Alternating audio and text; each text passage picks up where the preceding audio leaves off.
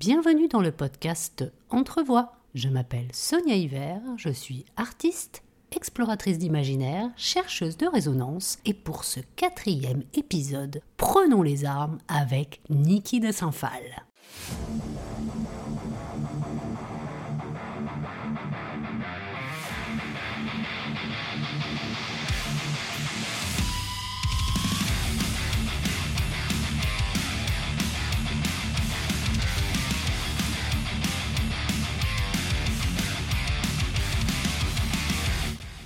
Niki de Saint-Phal est une artiste franco-américaine née en 1930. Catherine Marie-Agnès, rebaptisée Niki par sa mère, est la deuxième d'une fratrie de cinq enfants composée de trois filles et de deux garçons. Elle grandit entre deux cultures et deux pays différents. Sa mère était une rentière américaine. Son père, quant à lui, était banquier et directeur de la filiale new-yorkaise qui a subi le krach boursier de 1929. À noter que son enfance fut affectée par un père infidèle et incestueux et malmené par une mère détachée et mystérieuse. Malgré ses privilèges bourgeois, Niki de Saint-Phal est consciente des inégalités et des problèmes sociaux et raciaux. Son décalage avec son milieu a fait grandir en elle une révolte. Elle fut d'ailleurs renvoyée des différentes écoles religieuses qu'elle fréquentait. Guidée par ses modèles, Niki de Saint-Phal veut devenir une héroïne, prendre le pouvoir, pour survivre et surtout vivre libre et ne pas être enfermée dans un rôle prédestiné et limité par les normes et les règles. Et pour ce faire, Niki de Saint-Phal joue de ses atouts, dont celui de sa beauté et de son attrait pour les vêtements et chapeaux les plus audacieux et extravagants. Elle est repérée à ses 17 ans par une agence et fut mannequin jusqu'à ses 25 ans, posant pour de grands magazines tels que Vogue ou Life Magazine. Cédant à l'insistance de sa mère, Niki de Saint-Phal se maria à 18 ans à l'écrivain Harry Matthews avec qui elle aura deux enfants, Laura, née en 1951, et Philippe, né en 1955. Elle peint ses premiers tableaux, cherchant à échapper à ce rôle de femme docile et de mère imposée. Rappelons qu'au début des années 1960, les femmes sont majoritairement au foyer. Elles doivent avoir l'autorisation de leur mari pour travailler et pour avoir un compte bancaire. De plus, l'absence de moyens de contraception demeurait un frein dans le choix de vie et de la liberté des femmes. À ses 22 ans, elle fut hospitalisée pour une grave dépression nerveuse et continuera à peindre pour trouver son salut en tant qu'artiste. Si elle se proclame autodidacte, elle se définit plutôt volontiers comme une réalisatrice de rêves plutôt qu'une artiste, et s'intéresse aussi à l'histoire de l'art, se nourrissant de courants artistiques divers et variés. L'art est ce qui l'a sauvée, lui a permis de ne pas sombrer dans la folie ou même devenir une terroriste, comme elle l'avait déclaré. Pour se sauver, Niki de Saint-Phal sait qu'elle doit commencer sa descente aux enfers, comme elle dit. Elle quitte son mari, lui laisse la garde de ses deux enfants pour creuser les raisons de son mal-être, pour expurger sa violence, sa colère. Elle se cherche. Elle survit grâce aux achats de ses œuvres par son ex-mari, et juste avant d'entamer sa série de tirs, elle réalisa un martyr de la Saint-Sébastien intitulé Portrait de mon amour. Ce portrait est un buste habillé d'une chemise ainsi que d'une cravate et où la tête est remplacée par une cible.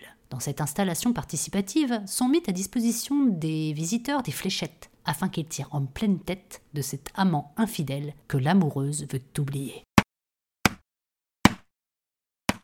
Avec cette installation, Niki de Saint-Phal est rattachée au mouvement appelé les Nouveaux Réalistes. Elle est la seule femme parmi ce groupe masculin formé en 1960 et fondé par le peintre Yves Klein et le critique d'art Pierre Restani.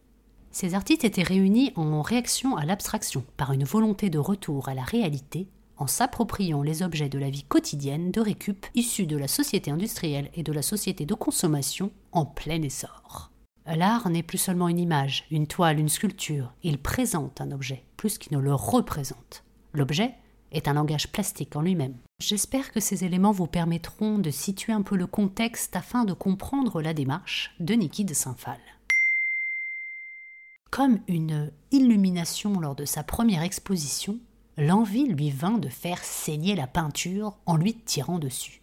Jean Tinguely, compagnon de travail indispensable qu'elle rencontra en 1950 et avec qui elle partagera un amour passionné et passionnel, lui suggère de commencer tout de suite. Cette idée n'a pas le temps d'être creusée, elle doit être, exister, maintenant.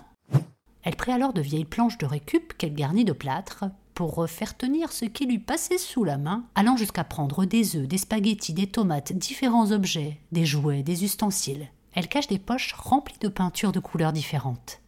Ces bas-reliefs composés de différents matériaux pauvres et hétéroclites, sont ce qu'on appelle des combine paintings, qui associent les pratiques artistiques traditionnelles et les fragments d'objets de la vie quotidienne. Niki de Saint-Phal prépare ses cibles, sélectionne ses victimes et ses proies, qu'elle emprisonne dans ce qu'elle appelle ses hôtels, qu'elle recouvre de peinture blanche jusqu'à l'obsession d'un blanc pur et vierge, pour une mise à mort encore plus violente.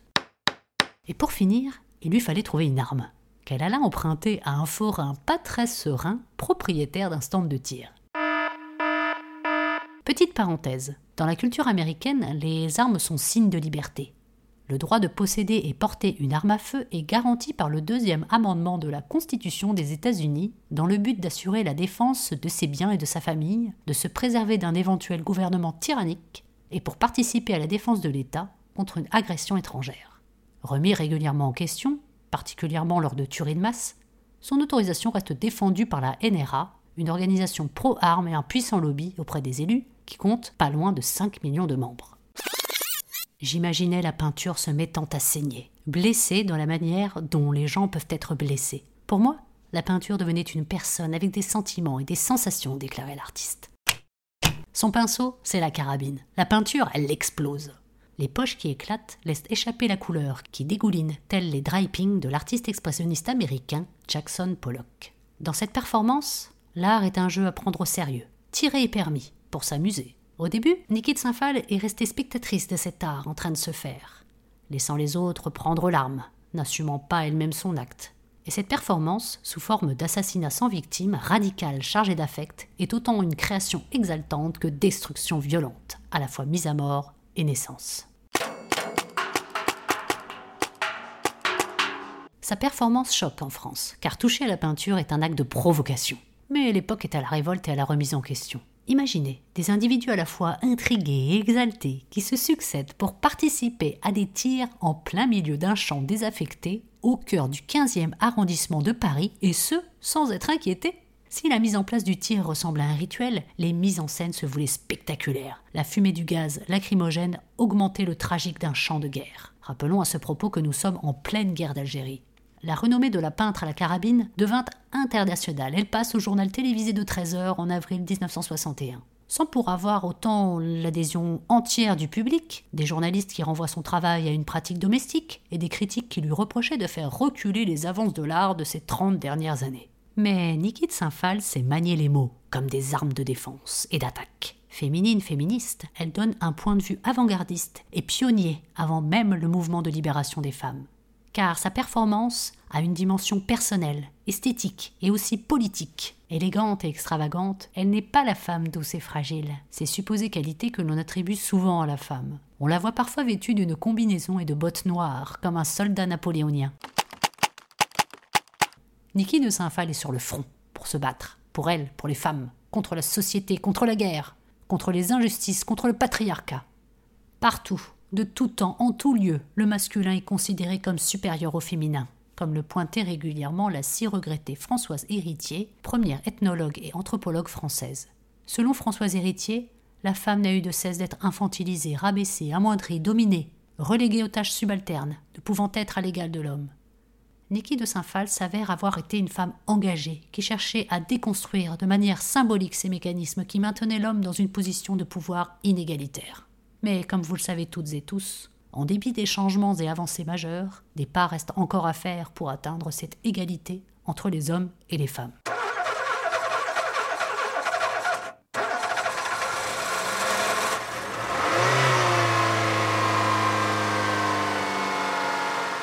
Cette lutte menée par Niki de Saint-Phal est symbolique.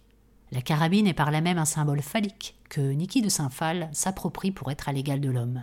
Elle est révoltée contre sa famille, contre l'école, contre la patrie, contre les plans que la société et sa famille ont pour elle.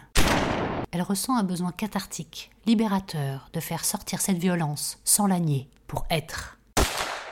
Plus tard, elle révélera dans une lettre adressée à sa fille qu'elle était violée par son père à l'âge de 11 ans, osant dire ce que les personnes abusées craignent d'avouer, car on devait le taire. Par l'intermédiaire de la créativité, elle retourne le mal. Sans l'art, son corps n'aurait cessé de souffrir, et son âme aurait continué de crier au secours. La femme blessée blesse à son tour, dans la démesure, dans la folie concentrée, assumée, architecte de sa rage. Face à un ou plusieurs traumatismes, les réactions et les capacités de résilience sont immenses. Niki de Saint-Phal gratte, triture, là où ça fait mal, révélant sa blessure pour mieux cautériser la plaie. L'électron libre a, à travers l'art, su riposter, décharger, évacuer cette violence pour la sublimer. En 1974, elle réalise d'ailleurs Daddy et s'attaque à la figure du père, dans une mise à mort symbolique, violente, perverse, vengeresse, à la hauteur des traumatismes. Elle abandonne peu à peu le tir au bout de deux ans, à la fois inquiète par cette trop grande excitation et effrayée par cette dépendance semblable aux effets d'une drogue. Elle est perturbée par cette non-maîtrise qu'elle voit comme des chaînes entravant sa précieuse liberté. Cette liberté, elle continuera à l'exprimer à travers son art avec ses fameuses nanas, ses sculptures monumentales de femmes voluptueuses, colorées, guerrières et dominatrices.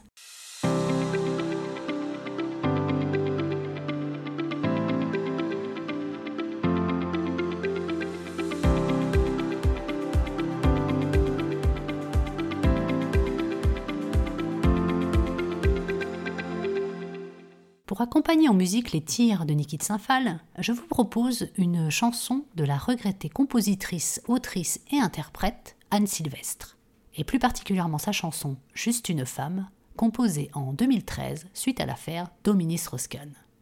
Je vous en lis quelques mots. Petite crasse, il y peut rien s'ils ont des seins. Quoi? Il n'est pas un assassin. Il veut seulement apprécier ce que la nature met sous son nez. Et c'est pas grave, c'est juste une femme. C'est juste une femme à saloper juste une femme à dévaluer. La puissance de ses mots, son sens de la dérision, sa finesse d'esprit, sont les armes avec lesquelles Anne Sylvestre a lutté toute sa vie pour défendre entre autres la cause et les droits des femmes. Et pour finir, pour évoquer le côté que je trouve un peu punk chez Niki de Saint-Phal, je vous suggère la chanson Cherry Bomb du groupe The Runaways, qui devient le premier groupe de rock féminin à atteindre le sommet des charts. Elle a été composée en 1976 par Joan Jett et Kim Fowley, du haut de ses 16 ans, l'interprète frondeuse Cherry Curry, en bustier et porte-chartel, chante, crie et fait exploser sa rébellion et sa révolte à coups de cherry bomb, une célèbre marque de pétard à dont la forme rappelle celle d'une cerise. Voilà, le quatrième épisode du podcast Entrevoix arrive à son terme. Si les tirs ou l'univers de Niki de Saint-Phal vous inspire, s'il vous parle, n'hésitez pas à me le faire savoir par le biais des différents réseaux Instagram, Twitter, LinkedIn, où vous pouvez aussi rejoindre le groupe Facebook Entrevoix et sa communauté pour échanger, partager vos mots, vos émotions, votre poésie et pourquoi pas vos expériences. Bref, toute votre créativité en lien avec cet épisode. On se retrouve donc bientôt sur les réseaux et les plateformes d'écoute. En attendant, je vous souhaite de belles résonances. À très vite pour un nouvel épisode.